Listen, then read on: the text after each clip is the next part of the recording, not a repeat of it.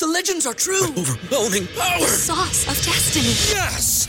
The most legendary sauce has arrived as McDonald's transforms into the anime world of WcDonald's. The greatest flavors unite in all new savory chili McDonald's sauce to make your 10-piece Wick Nuggets, fries, and Sprite ultra powerful. Unlock manga comics with every meal and sit down for a new anime short every week only at WcDonald's. Ba-da-ba-ba-ba, go! At participating in McDonald's for a limited time while supplies last. This is a podcast from Minute Media. In the fall each year we all congregate Devout all gathered at the church of tailgate The scriptures reading from the book of Munson Our favorite verse, my God, a freshman Drunk and obnoxious, well Georgia fame Ain't nothing finer in the land. Now the 3,000 of our best friends. It's Saturday Athens It's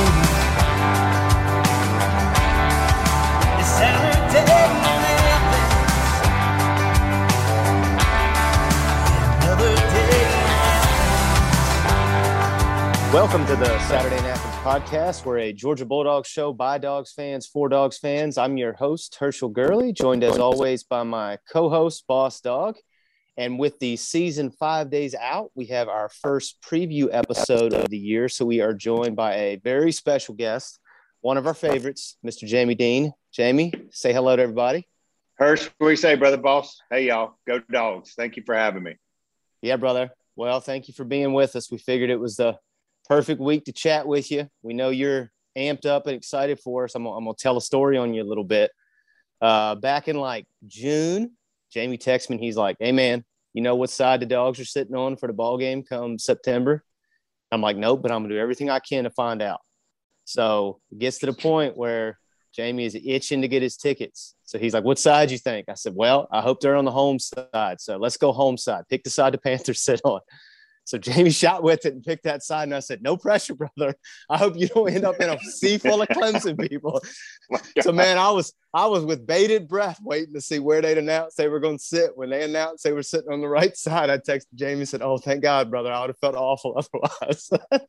Thank the Lord. I couldn't wait another day. We, I, I just, I couldn't wait. We got our tickets. We got our, my buddy got our hotel room. I think before we got our tickets, and they contacted him not too terribly long ago, and they were offering cash over what he paid to get him back. So it's a, yeah. I, th- I think uh, finding room is is getting tight there now downtown. I didn't realize that there was a ball game Thursday and Friday night, three nights in a row.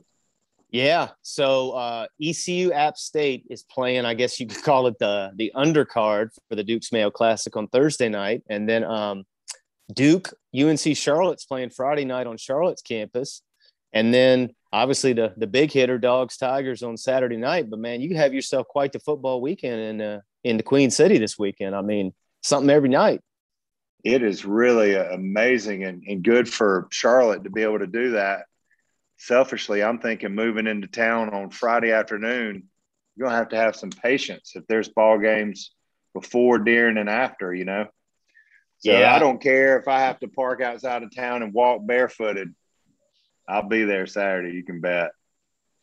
So it was kind of exciting. You know, obviously it's game week, everything's kicking up, and Coach Smart had his press conference today. So he's giving some of the injury updates and everything, and some good news. Well, not just him, but they also actually interviewed John Fitzpatrick. So it looks like John Fitzpatrick's going to be full go for Saturday night, which I, I think before this, everybody had been a little bit iffy about if he was going to be questionable or if he was going to be able to go. And with Darnell Washington looking like he's probably not going to play, uh, it's good news that that Fitz will get to play because I think that's big from a blocking perspective and an experience perspective. And I was excited to see Brock Bowers, but you don't want him rolling out as a true freshman and having to take the majority of the snaps. So that's a good thing. And also, Yeah. I will say, I did see um, some article or video where Darnell Washington was on Instagram Live one night, a couple nights ago. Apparently, no boot on, walking around his apartment. Somebody asked him about if he was going to play in the game on Saturday night. He said, "I got something for y'all." So who knows? Maybe Hmm. he, maybe he's not out. We'll see. Hmm. Um, Well, I hope he. I hope he can play, but you know, Fitz is a, a good a good placeholder for him. We're going to need some good blocking. We need the experience on the line. you know, Zero's ankle might not be feeling so well after a couple of reps. You know, Clemson's defense is no joke. So I, you know, hopefully, I don't know if he's good to go. Let's go. But if he's not, I'd hate for that to linger because it's a long season for us. Yeah, how, how do you feel about it, Jamie? You feel like I, have been asking Boss this for like two months, but what's your where's your gut at on this? You feel good about it? You feel nervous about it? Where where are you sitting five days out? I I felt really good till I saw Mr. Corso pick Georgia to win the national championship. Then it all went down in flames. I mean, I thought, are you kidding me? Just please. I like the dogs this year. I think we've I think Coach Smart's been there long enough. I think we got guys behind guys. And when you get to the point where so if your your tight ends out, you got another stud coming in behind. We got JT that's fully entrenched. We got a kid behind him. We got another kid coming that threw five touchdowns. We got offensive linemen behind offensive linemen. We got the transfer portal has been nice to us. Defensive guys coming in. Our defense coming back. We're we've got experience. We're all set up. The schedule's all set up. You know, we just have to. And even if we were to lose this weekend, I think the big game, the first game, we can recover from that and possibly win out. But you know, for me, it's always Florida sitting there at those dadgum Florida Gators we just gotta you gotta win the games that you're supposed to win, you know, and and you can't stumble. It's a long season. I think Kirby's done a great job. I like our team, and I don't know, man. I feel like this could be a really exciting year for Georgia. Yeah, I, I agree with you. I, I think Boss does too. I mean, we've talked about this all summer, and it just seems like the cards are lining up like to your point, their depth is as good as it's been since Kirby got there. I mean, it's Alabama depth. I mean, they've got that's, guys. That's it. Yeah, they've got guys in the two deep that could start uh, pretty much anywhere else in the country, and. At this point in the college game, that's what you got to be. I mean, mm-hmm. and, and you got to love that if you're a Georgia fan, right? And I just think too, and we've talked about this, and you can't really quantify these things, but man, the language has been really, really good out of camp, even back to SEC media days. I love this leadership group. I love JT Daniels. I love Jordan Davis. I, I just think this team, they seem like they like each other and they seem like they're fighting for each other. And man, I just I think that stuff matters. I mean, you call me old timer or whatever, but that's meaningful to me. And I'm excited to be hearing the things that we're hearing. And man, JT just he strikes all the right notes. And I think to have a guy that talented to be in the, the Heisman contender race and to be as humble as he's been and to keep lifting his teammates up on his shoulders every opportunity he gets, man, I just love that. I love um, it. He's he's my kind of guy for sure. I mean, to to commit to Georgia and never have visited Athens and then to come and then he was there, I think, for 12, 13 months before he ever went home. Like he stayed in Athens over the break, over everything, and accepts what it is and appreciates it for what it is. I saw he was second in odds for Heisman voting. I thought, golly, it's been a long time since you we've seen a, a dog up up that high in in the before the season starts. He's got all the tools, you know. He's got the pedigree, and and he's got some weapons too. So I'm pulling for him. I like him. He's my kind of guy. Yeah, I, I, we've we've said this before, but have you read uh, Trevor Moawad's book? It takes what it takes. Trevor Moad is Russell Wilson's brain trainer, mental conditioning coach. No, I need to. Oh, you do. You will love it. I would get the audio book because he reads it. And the reason I think it's a must read for Dogs fans is because after his time at Alabama, when Kirby shifted over to UGA, he brought Trevor with him. So Trevor had been the mental conditioning coach at Alabama. Um, he he talks a lot about neutral thinking. His big thing is no stinking thinking. So it's essentially a study in how negativity, how we when we say negative things out loud, how adversely it affects us. And so the goal is to just stay neutral, right? Like not get too high, not get too low. And the cool part for Georgia fans is he tells a lot of stories from the 17 and 18 season with working with that leadership group and those type things. But he also talks about a high school kid in California that he's super impressed with that he was working with as a high schooler by the name of JT Daniels. Mm-hmm. And the book released right before COVID hit. So it was before JT had even transferred into UGA. But mm. um, it, it's worth the read, and it'll it'll even give you, I think, a deeper look into to JT and kind of what he is from mental perspective. So definitely worth a read. I think you'll love it, and just the back end stories you get to hear about Georgia from 17 and 18. Like he tells stories about being in the locker room at halftime in Pasadena, which I know you'll love. So mm-hmm. um, just just really cool. So I, I would definitely check that out. But well, that um, strikes a chord very close to me because you know being in the food service business and having the opportunity to do stuff outside of the restaurant, there has there's been ebbs and flows in our life. You know, going back from when I was a you know a young child, so many challenges that we've overcome and faced, and so many blessings, so many awesome things I've been able to do. And I've always felt it's very important to stay kind of in the middle. I was never mm-hmm. one to kick pots or throw, or my mom always told me she knew that when I was the busiest, that's when I was the quietest.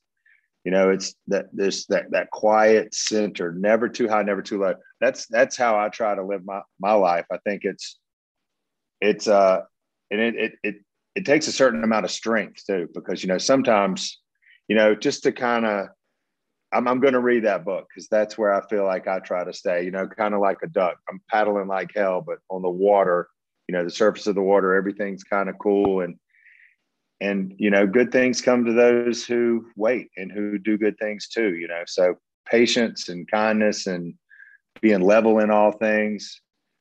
If you fly off the handle, you're not going to find a good seat when you're off the handle, you know. So you just got to easy, easy does it. Now, until you know, there's a crazy bounce or something at a Georgia game, then I completely lose that. That's different though. Like in the last five minutes of a of a college football game, throw all that out the window. Although I was pretty I was pretty damn quiet when we were in Atlanta after the Natty. I wasn't a lot of kicking and screaming that night either. I was wrung out emotionally. Oh man, gosh, and that was after you had gotten back from Pasadena too. So that's yeah. two straight weeks of it. Yeah. Yeah. Oh man. I know that was exhausting because it took me a week to recover after getting back from Pasadena between the travel yeah. and the emotion. Like, oh man, that wore me out. We got to Savannah and it snowed. We had we, we had snow. Nuh-uh.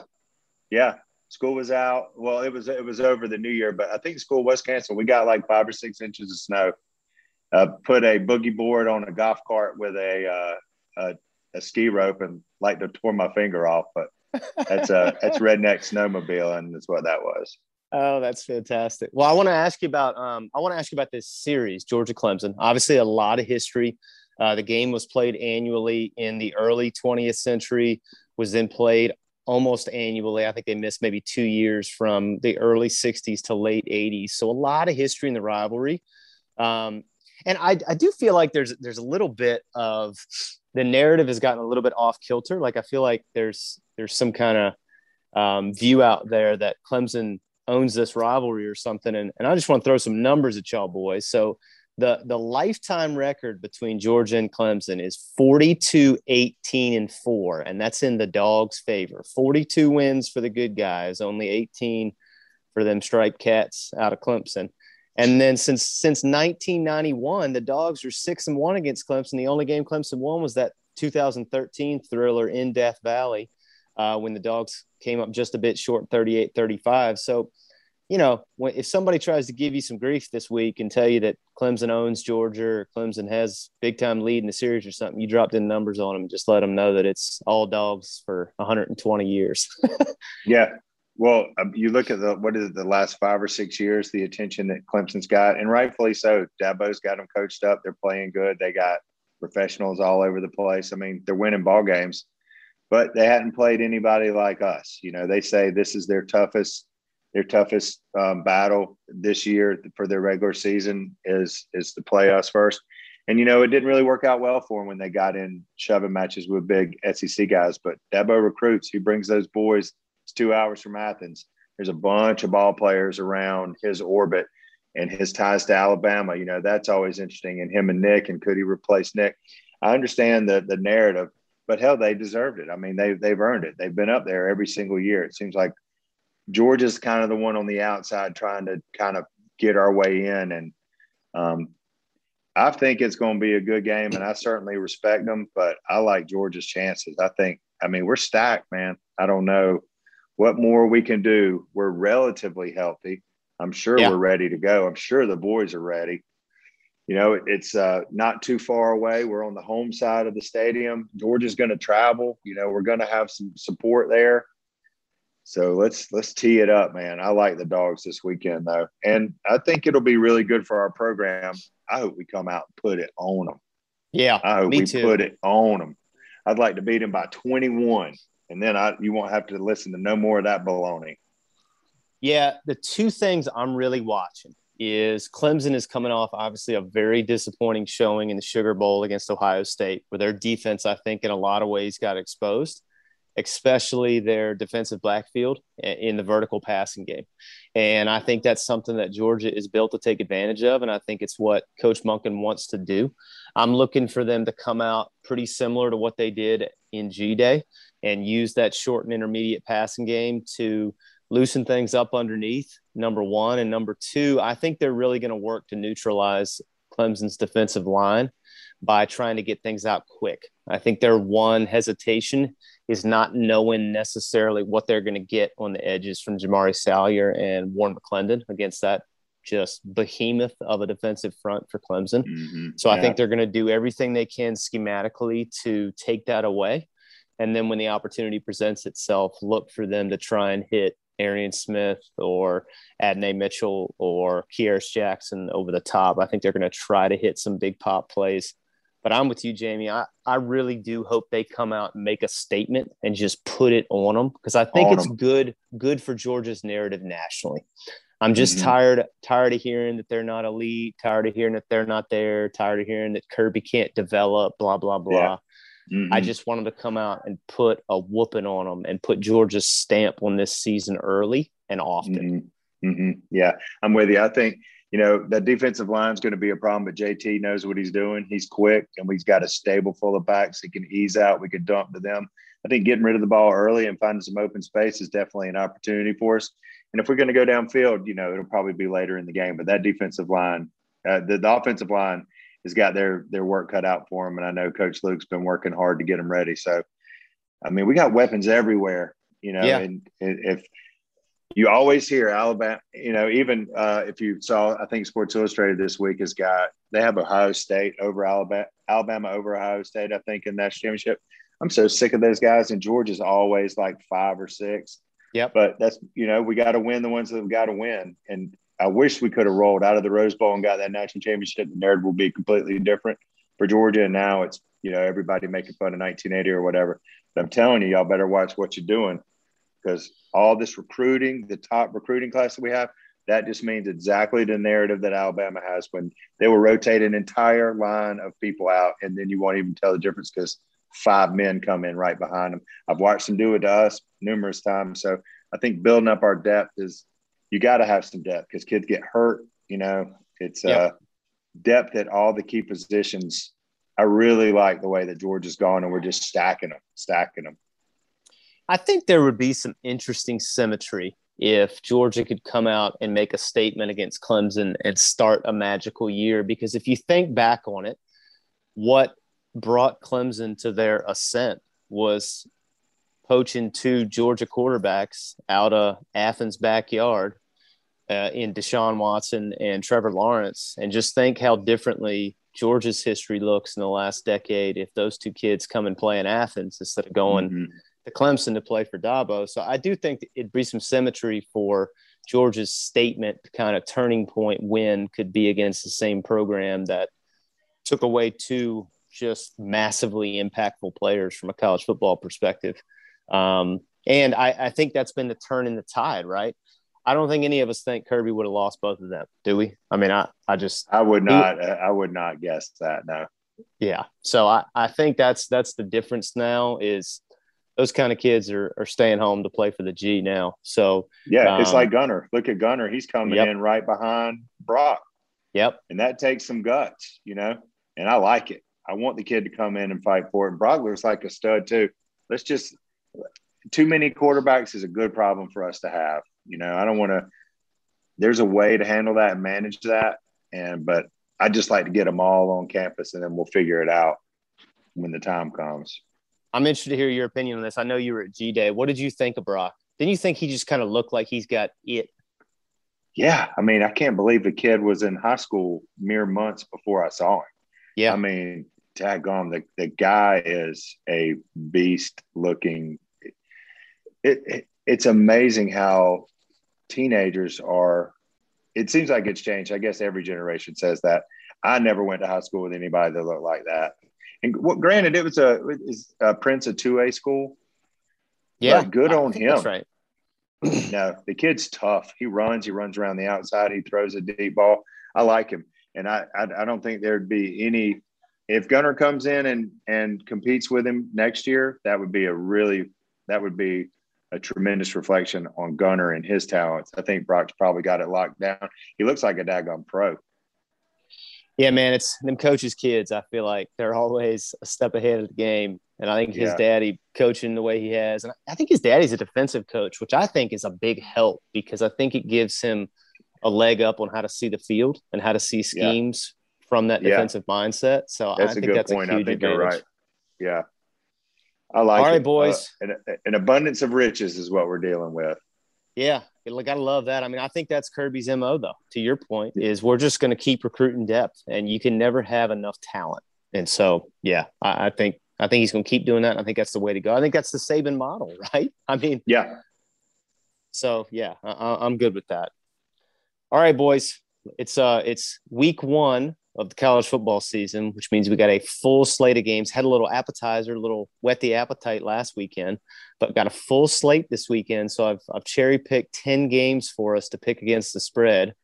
Jamie, this is year two for you picking, and the the 10 pounds of gold, the red Saturday in Athens belt is on the line. And I know that thing would look just fantastic in the Crescent City. So, I mean, in the hostess city. So I, I think you need to be locking these picks up, brother. I mean, I'll I'll wear it proudly. You know, you know me and my picks. So I don't know where I finished last year, but it was not in first place. well, neither did me and Boss. I don't Yeah, care all right, about fair anybody but Georgia and my fantasy team. I'll try my best though. Let's go. All right. First game is going to be the Duke's Mayo appetizer that we talked about, which is East Carolina App State. App State's going to roll down from Boone, and East Carolina's going to roll west from from Greenville. So, um, who you liking that one, Jamie? App State's favored by 10 and a half, and that's 730 kick on Thursday night. I think App State's a pretty good football team, don't y'all? And that's a lot of points, but I think, you know, I like them coming in. I'll take App State. I'll give the 11 and a half. Who you like, boss? Yeah, I'm rolling with App State on this one too. I think they're gonna. I mean, ECU's been pretty terrible since uh, they poached uh, Mike Houston from my alma mater. So uh, I, I, think they're going to continue to be pretty terrible, and he's going to get fired after this year. So uh, I, am going with App State. Yeah, yeah, I'm thank rolling goodness that Boss and I are the same. Oh, and you're the same too, Hurst. Let's yeah. go. I'm taking them. I'm taking the Mountaineers. I, I love what they got going on in Boone. I think they're building a legitimate D1 program there after making the jump from from one double A. East Carolina's program has just been in shambles. Um, and I, I think App State's going to come out on a national stage on Thursday night. I think they're going to put a whooping on the Pirates, the irate Pirates. So, uh, yeah, uh, we're all on App State. For better or worse. For better or worse. That's right. All right. Also, another game on Thursday night. Ohio State is playing Minnesota, and our guy PJ Fleck row the boat. Um, the Ohio State University favored by 14 and a half against the Gophers. Who do you like in that one, Jamie? I like uh, I like the way that Minnesota's been playing football. I think they've the last couple years they've kind of put some things together.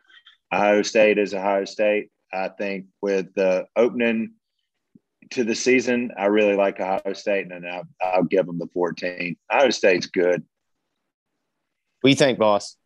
If this was, I don't know, week eight, and we knew a little bit more about um, Minnesota, what Minnesota's going to be this year, I was really high on them last year, and they really disappointed me. So I'm going to stick with the known commodity and go with OSU as much as I can't stand them. All right, boss. Who's your boy picking? Minnesota, no question. That's absolutely right. I am rowing the boat with PJ Fleck all the time. I love PJ Fleck. I just love his mindset. I love what he does.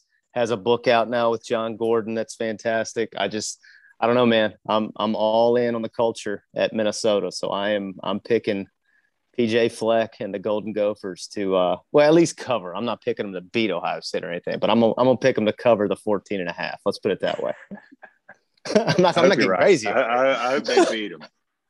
oh gosh, that'd be too. that'd be hope they do. excellent. All right, so this is what when we're going to Minnesota's started with. magical year? Year Yeah. before last? Yeah, that's right. Wasn't it? When it was it 19? They 19. made that big run. Yeah.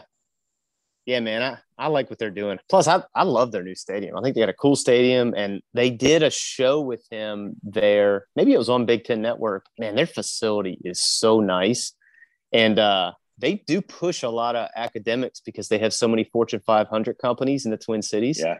Mhm. But they'll have all these Fortune 500 CEOs come in and talk to the team and stuff. Like, what a cool Mhm. thing. I think Yeah, he would fit very well in the South, PJ Fleck. Like, I thought Florida State should have thrown boatloads of money at him to bring him to FSU. I thought he'd be a great turnaround guy there, but they went with Mike Norvell, and that was that was their choice. So We'll see how long that lasts. yeah, yeah. All right. So the game we kick it off with on Saturday, the noon game, I guess is the big game in the noon hour, is Penn State at Wisconsin. And Wisconsin's favored by four and a half. James Franklin and his boys looking for a rebound from a rough COVID shortened season last year. Um, I feel like Wisconsin is, you know, they're always there. They're like cheese and beer in Wisconsin. They're just ever present. They'll never let you down, right? Like they're just steady Eddie. So, um, who you like in that one, Jamie? Wisconsin favored by four and a half. Wisconsin's kind of the opposite of Penn State that you feel like you can count on them and they should win the games that they're going to win. And Wisconsin's a tough ball club. I think they're going to cover the four pretty easily. Penn State will probably rebound a little bit this year. I think the first game of the year they're going to be caught a little bit flat though. And Penn State doesn't really know who they are. I like Coach Franklin and I wish him the best. And but the ups and downs, I like Wisconsin. I like their offensive line. I like their their strength. I like them at home. I like Wisconsin to cover four points this weekend. How about you, boss? Wisconsin, your kind of team, brother. They always lean on those big uglies up front. I know those are your boys. Who do you like? Oh, Wisconsin's going to win this game. I have no doubt about it. I just feel that this is going to be one of those ugly, like 13 10 type games. It's to, because as usual, the, the Wisconsin's not going to have a passing game. They just don't have one. They typical Wisconsin win. So, so you're rolling with Penn State, but you think Wisconsin's going to win. That's what you're telling me. Yeah, I think Wisconsin wins, and I mean I wouldn't be surprised if it's a backdoor cover, but I think I think Penn State covers this. All right, boss. What's what's your boy's second favorite college town in all of America? Uh, Wisconsin. I already had you pegged in for Wisconsin on this one, just so you know. It's correct. I had Minnesota and Wisconsin already in for you. Yes, Madison, one of my favorite towns in all of America. I think Camp Heard. Randall. It, I think Camp Randall is electric. They're going to be jumping around. Bucky's going to be ready. I don't know, man. I, I like him to cover that four and a half. I'm taking the Badgers. Hey, that's a fun town too, brother. Like That's what I hear. I wouldn't, I would never, I would never smite Athens, but if there's a one B in college towns, it's Madison, Wisconsin. They That's don't play up there, boy. I got uh, maybe we'll get the chance to go see Georgia up there. I want more beer and more cheese in my life. I've heard it's an awesome hang. I'll tell you what, brother, you and me could just get a whole platter of cheese curds and we'll have us just a fantastic weekend. Oh, I, I went up to see the Green Bay Packers with a friend of mine. I ate so many fried cheese curds. I flew out Sunday night after the game. I threw up till Wednesday. Just high oh. lives and fried cheese. The worst. I got back to Georgia. I packed. Every, it was December. I packed every bit of clothes I had to go watch the Packers play. I was wearing a, a Georgia Bulldogs jersey, of course, crammed in that stadium. God, the, nobody had coolers. Beer was just sitting out because it was like four degrees anyway. I, threw up for two days after I got home. It so was hold awesome. on. I need I need a little I need a little side action here. Tell me about Lambeau. I've never been. That's on my list. How was it? We we parked in somebody's yard and then walked about two blocks to the stadium and went through the Hall of Fame thing. It was it's if visiting stadiums and baseball and or uh, the garden, anything like that, you could feel it when you walk in, and I totally felt it. You know, when we walked in, old school steel bleachers, no armrest. They're supposed to be 24 people on there and there's 32 people crammed in there and just the amount of clothes and it, it, was dark at like 2.15 in the daytime you know it was it was uh, the packers played i think it was the i believe it was the bills this has been a long time ago and uh, we wound up getting a hotel room that we were only in saturday night for just a couple of hours and then it was just all Miller High Lifes, which my buddy called pork chops. So it was all pork chops and fried curds. it was bananas. The amount of clothes I was wearing, you should have seen. I looked like like the uh, Stay Puft uh, marshmallow guy. All my clothes, and then I stretched the Georgia jersey over it to wear out the Lambeau. Oh, that's fantastic! Super fun. Yeah. Oh, that's excellent. That's excellent. All right, so Georgia's nemesis, or one of Georgia's nemesis, is kicking off 3:30 uh, in Atlanta, playing Miami. Alabama's 18 and a half point favorite against the Hurricanes and D'Eriq King at 3:30 on Saturday. Who you liking that one, Jamie? I mean, I, I I don't think this is a good game for Miami. I think Alabama's too strong. I, I don't know if Miami's ready for the pounding they're going to get um, up front from Alabama that you would assume. Now Alabama's got a new com- quarterback coming, but I mean, it's Alabama and Miami's Miami. I, I like their, I like D'Eriq King. I think he's going to do well. He's, he's probably 34 years old. He's been there forever. so he's got the experience. But unfortunately for him, he's playing Alabama.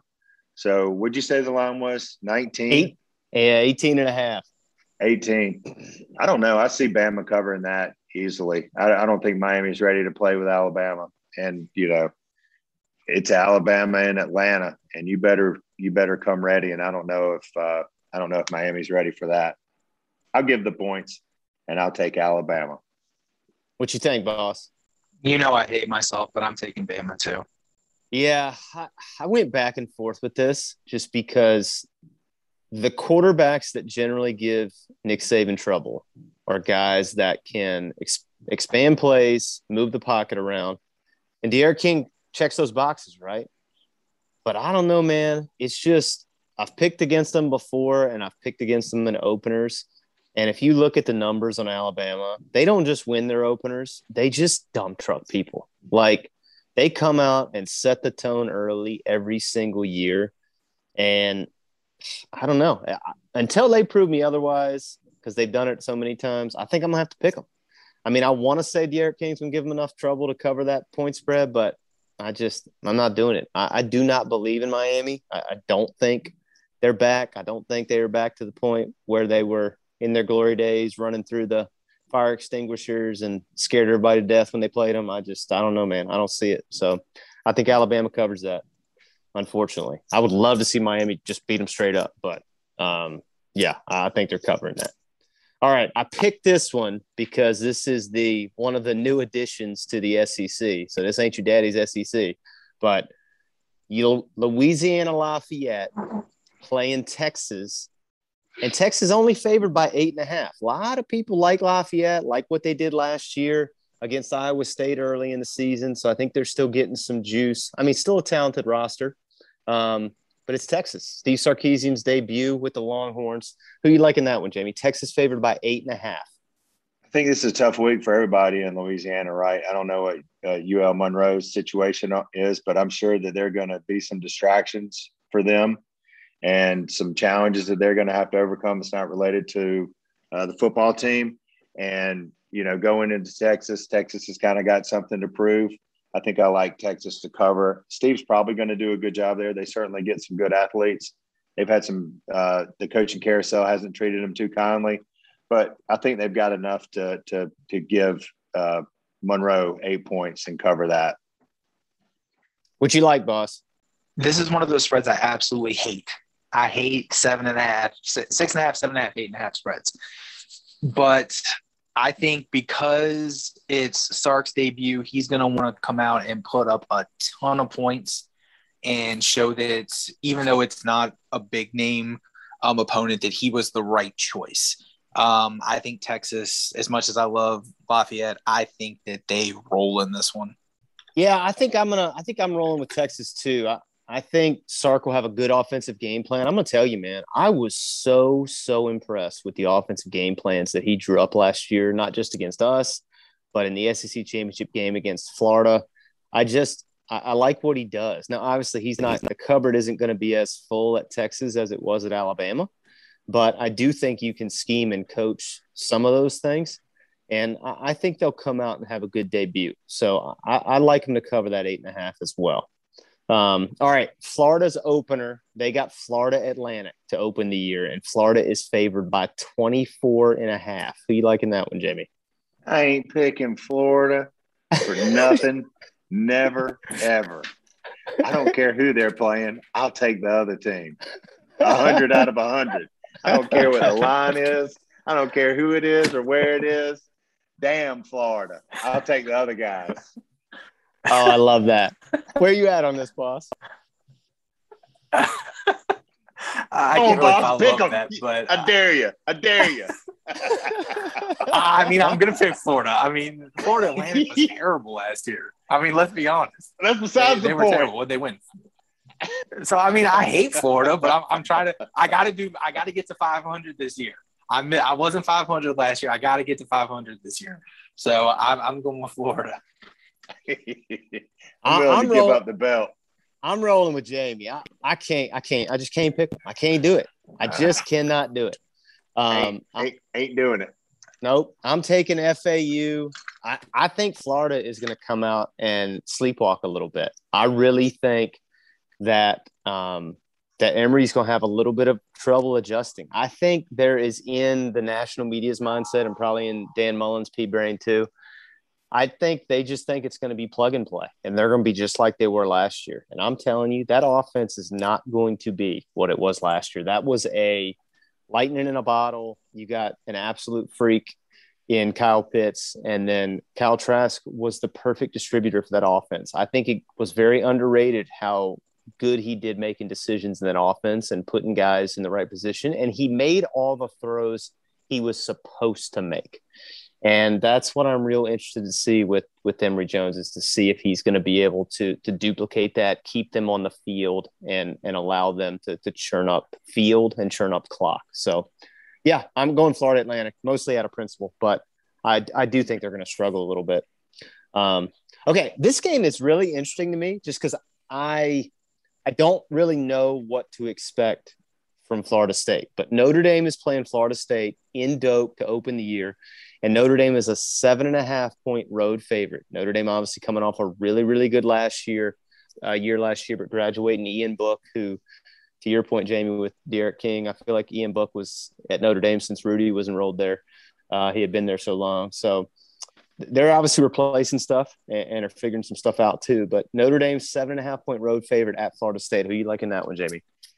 I like Florida State's attitude coming out. I know that they're going to want to put on a good show, and there's bound to be tributes to Coach Bowden. Uh, it's going to be an emotional day for them.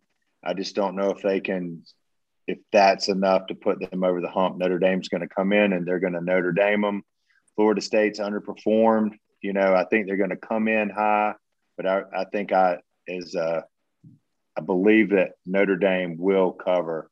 I'll take Notre Dame and give the points. But I think Florida State will hang in there for a while. I think they might lose it in the second half as the emotional high of whatever's going on surrounding that game kind of wears off and they just kind of get worn down by those big guys from South Bend. What you think, boss? You think Jermaine Johnson will have a big day against the Fighting Irish? He's the not even wasn't even on my radar when I was thinking about this game. But I've gone back and forth on this game several times. I originally had Notre Dame pegged in here, but I really think FSU covers. I don't think they win pegged here, but I'm switching my pick to FSU to cover. All right, so FSU to cover. I think I, I think I'm with Jamie on this. I think Notre Dame's going to cover. I just don't know what the. I don't know if Florida State is ready to make up the talent deficit yet with Notre Dame, which is crazy to say, right? To to be talking about Florida State from the perspective of having a talent deficit just seems crazy. If you grew up watching them in the '90s and how dominant they were even into the the 2000s and all the way through through Jimbo's tenure, but I, I don't, man. I, I don't know if they got the guns to hang with Notre Dame for four quarters, and you know, it's basically a touchdown. So uh, I, I'm gonna roll with Notre Dame too. Uh, all right, so this is a compelling game for a couple of reasons. Obviously, everything going on in Louisiana. First off, we we certainly pray for everybody in the state of Louisiana. Um, I know everybody's going through it right now um, because of what's going on. LSU relocated to, I believe, Houston. Am I right about that? Is that where they relocated to, boss? Pretty sure it's in Houston. Yeah. That's Yeah, what I they were- believe I heard today was Houston. Yeah, I think they had been on the bus all night and arrived in Houston. They're going to practice uh, in Houston this week, so they are, um, you know, outside of their facility, getting ready for a big game, going to UCLA to play in the Rose Bowl. Um, they're three and a half point road favorites against UCLA. Chip Kelly's team trying to establish something came out and had a, a big win to open the season last weekend. Um, but LSU is looking to make their own statement after an up and down season. So, who do you like in that one, Jamie? LSU favored by three and a half against UCLA. Well, you know, I'm SEC guy, but I wouldn't mind wearing that big red belt. So I'm going to take UCLA to upset LSU. It's too it's it's too much to overcome now with them getting moved to Houston, and you know that they face a lot of off the field things that they're going to be worried about their families. And I know they recruit so heavy from down there. Every single person on that team's going to have family affected by the storm that they're still pushing through. I think right now. So moving to Houston, that, that's a challenge. Going to the Rose Bowl, it's going to be a beautiful day in the Rose Bowl, and UCLA is looking pretty good. I don't think they're going to put it on them like UCLA did last week, but I like UCLA to win the game, and I'll take the three and a half in UCLA against LSU. What you feel about this one, boss? I have picked UCLA so many times since Chip Kelly has been there and lost every single time.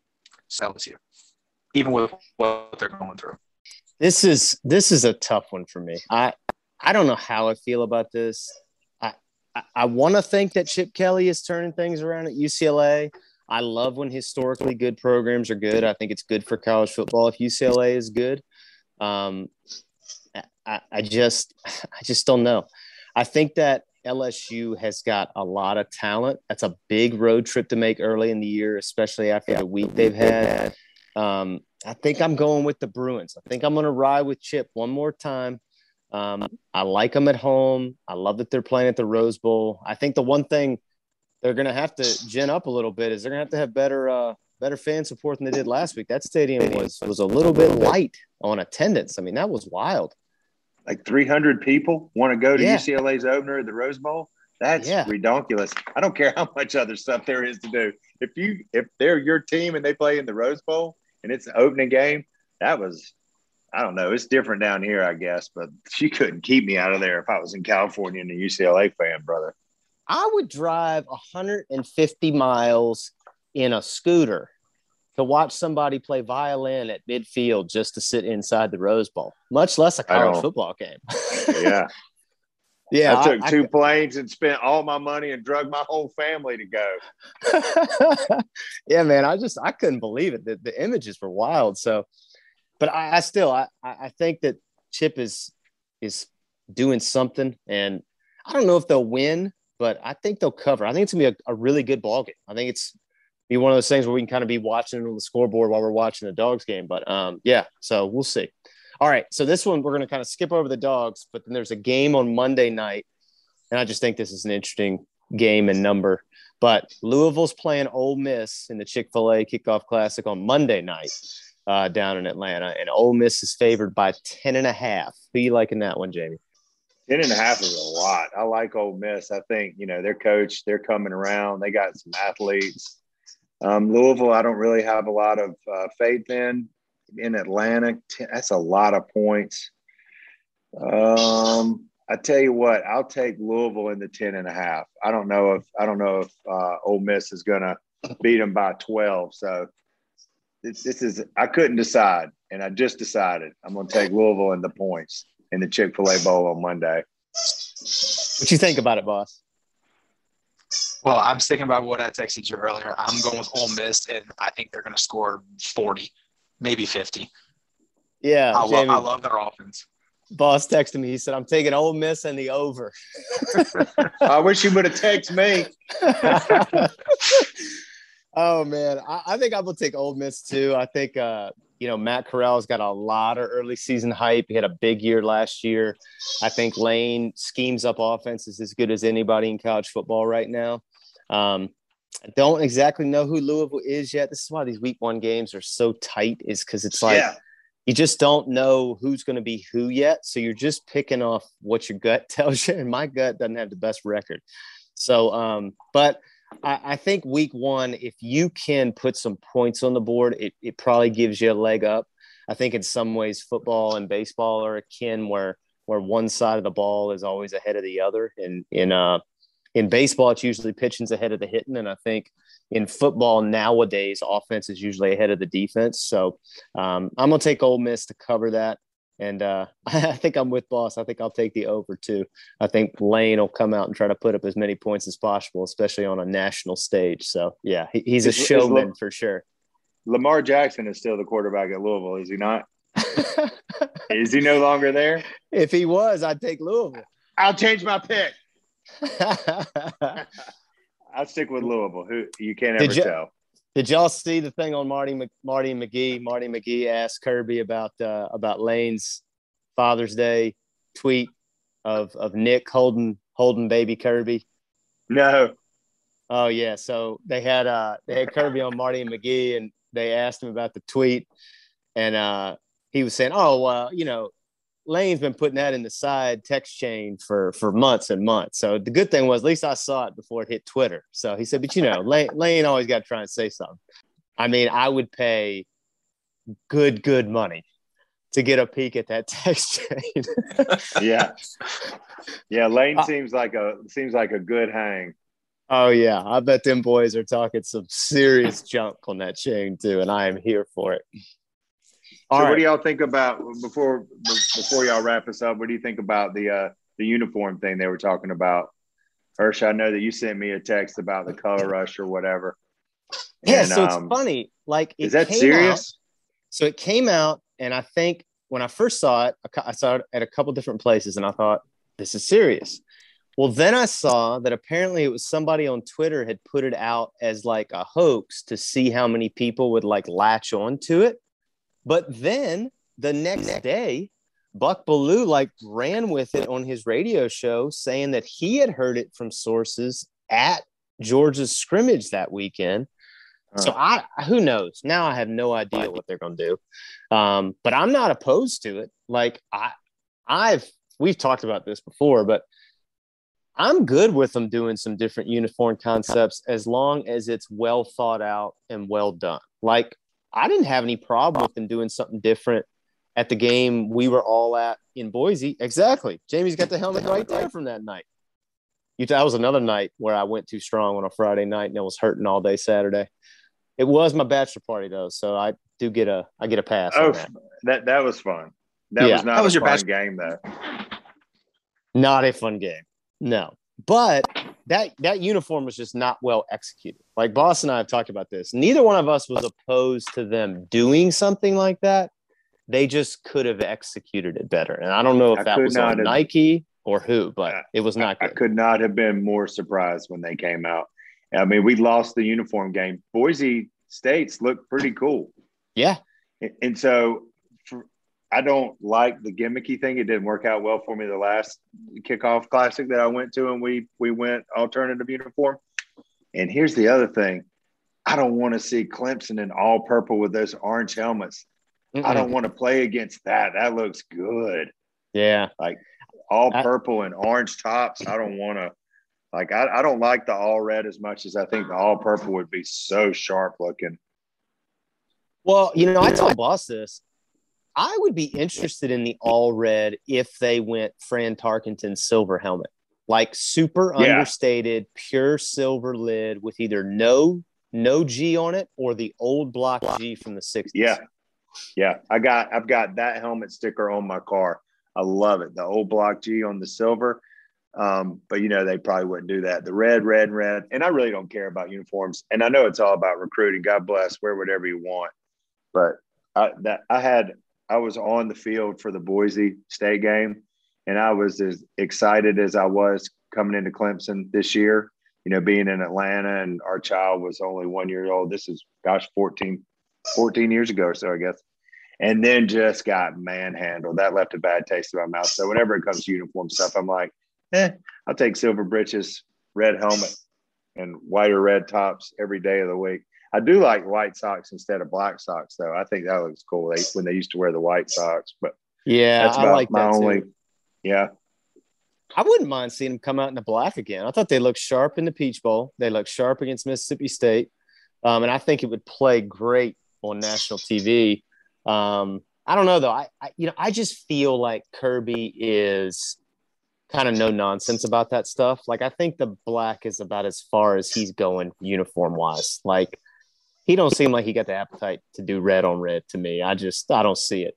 Um, He- he's not a real. Not a, he doesn't need a lot of. He, he doesn't suffer fools lightly, and mm-mm. worrying about uniforms ain't his bag, baby. No, Mm-mm. I I wholeheartedly agree with that. Well, while we're talking about it, let's talk about this game.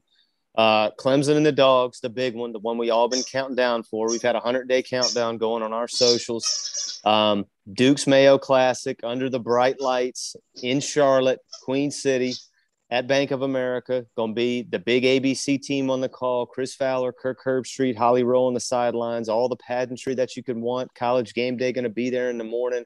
I mean, if you can't get amped up for this game, I don't know what to tell you. I mean, this thing is going to be electric. Clemson is favored uh, by three and a half going into this game, which is a little surprising to me. Seems a lot more like a coin flip game to me than anything. But Clemson favored by three and a half. Uh, the folks in the desert obviously like them a little better than the dogs. But uh, who, who you got in this one, Jamie? Why do you suppose that they're favored? Is it? It can't be the quarterback that we haven't seen. Is it the defensive line that's coming back? Is it their defense, their scheme? Is it Dabo? Is it because it's in in North Carolina? Uh, I don't. I don't get why they would be a three and a half point favorite against a Georgia team that's returning so many people on our defense. Our running backs are ridiculous. We got a blue chip five star from California that had, you know, a, a break in his action, came in, didn't miss a beat last year. Poised, big, big arm, smart head, real, real middle of the road emotionally. That's what I like about him. He's always got that look on his face. You know, you referred to the book that he was reading. I like that kind of attitude. He's a grown up. You know, he seems he's got seems like a mature kid. And I don't understand how you can favor Clemson by three and a half over Georgia on a neutral site when Georgia, the last time we saw Georgia, we were looking pretty daggone good. And Clemson wasn't looking all that great. And they think one's going to play into the other. I like Georgia all day long. I'd be happy to give them three and a half. I like Georgia to cover. I like Kirby to lose his mind Saturday night in North Carolina next week. I think the dogs are going to be on fire. I think our fans are going to travel. It's going to be a long day Saturday, and it's going to be a fun time Saturday night. I'll take the dogs, baby, and I'll give them Woo! anything they want. I like them straight up. Testify, brother. Testify. I'm ready for Let's this go. now. I'm mad. It's only Monday. I, I'm fixing to go put gas in my car. I'm right there with you, brother. I'm gonna meet you halfway. All right, boss. Where you at? I mean, you can't pick nobody but the dogs after that testimony. Yeah, I mean, I, I had the dogs anyway. So um, I've got the dogs uh, 27 21. I think it's going to be a closer game. I think it's going to be, you know, I mean, the trenches are where this game's going to be won. I've been talking about it since, I don't know, since before we started our 100 day countdown.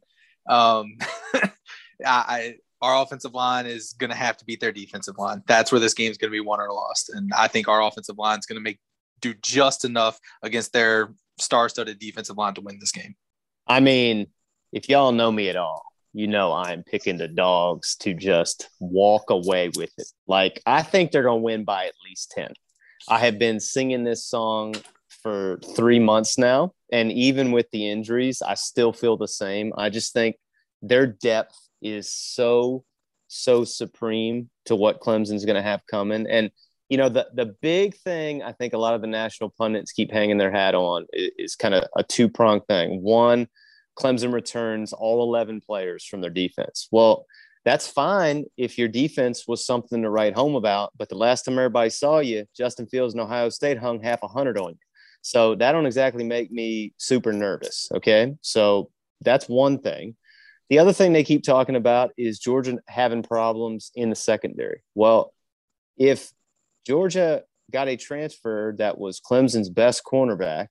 How is Clemson's defense going to be better than Georgia's defense? I, I can't do that math in my head.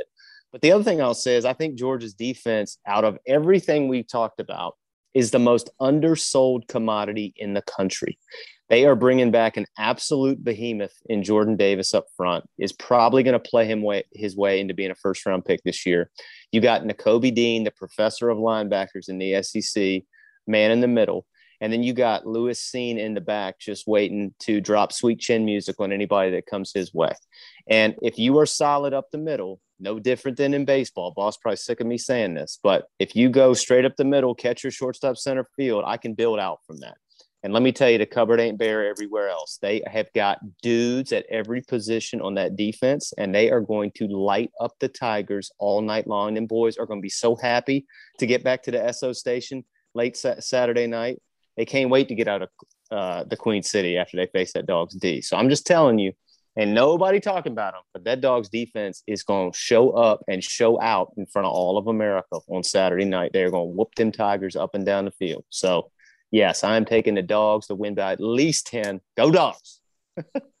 dogs by 21. I don't know. I feel good about it, boys. We're all going to be there. All three of us going to be in Charlotte. All going to be having a good time. You already got the game day outfit picked out, Jamie? Uh, no, I'm just going to go up there. I, y'all got something going on Friday, right? We're going to do something Saturday instead. So Saturday. Saturday, we're gonna have we're gonna be posted up like all day Saturday. So you gotta come see us. I'll have a couple creatures on ice for you yeah, man, keep, keep me posted. I'm, my plans are to see y'all, and I'm to uh, check out game day. My buddy that lives in Knoxville is driving over. His parents are setting up a big tailgate, so we're going to hang out for the, with them for a while. And I'm just going to have a beautiful Saturday. I've, I've missed my family, but I haven't been off uh, by myself, you know, for fun in almost two years. Davis is 17 months old now, and so Jack just started high school. Matthew, I'm helping coach his 10U football team on Tuesdays and Thursdays. And then Davis is 17 months old. More likely than not, he's crapped his pants. So I just I'm as busy as I can be this weekend. I'm leaving Friday, and I'm just going to try to just make it through the weekend and have fun and just enjoy literally every second, win, lose, or draw. I'm looking real forward to just getting back out there and seeing some football.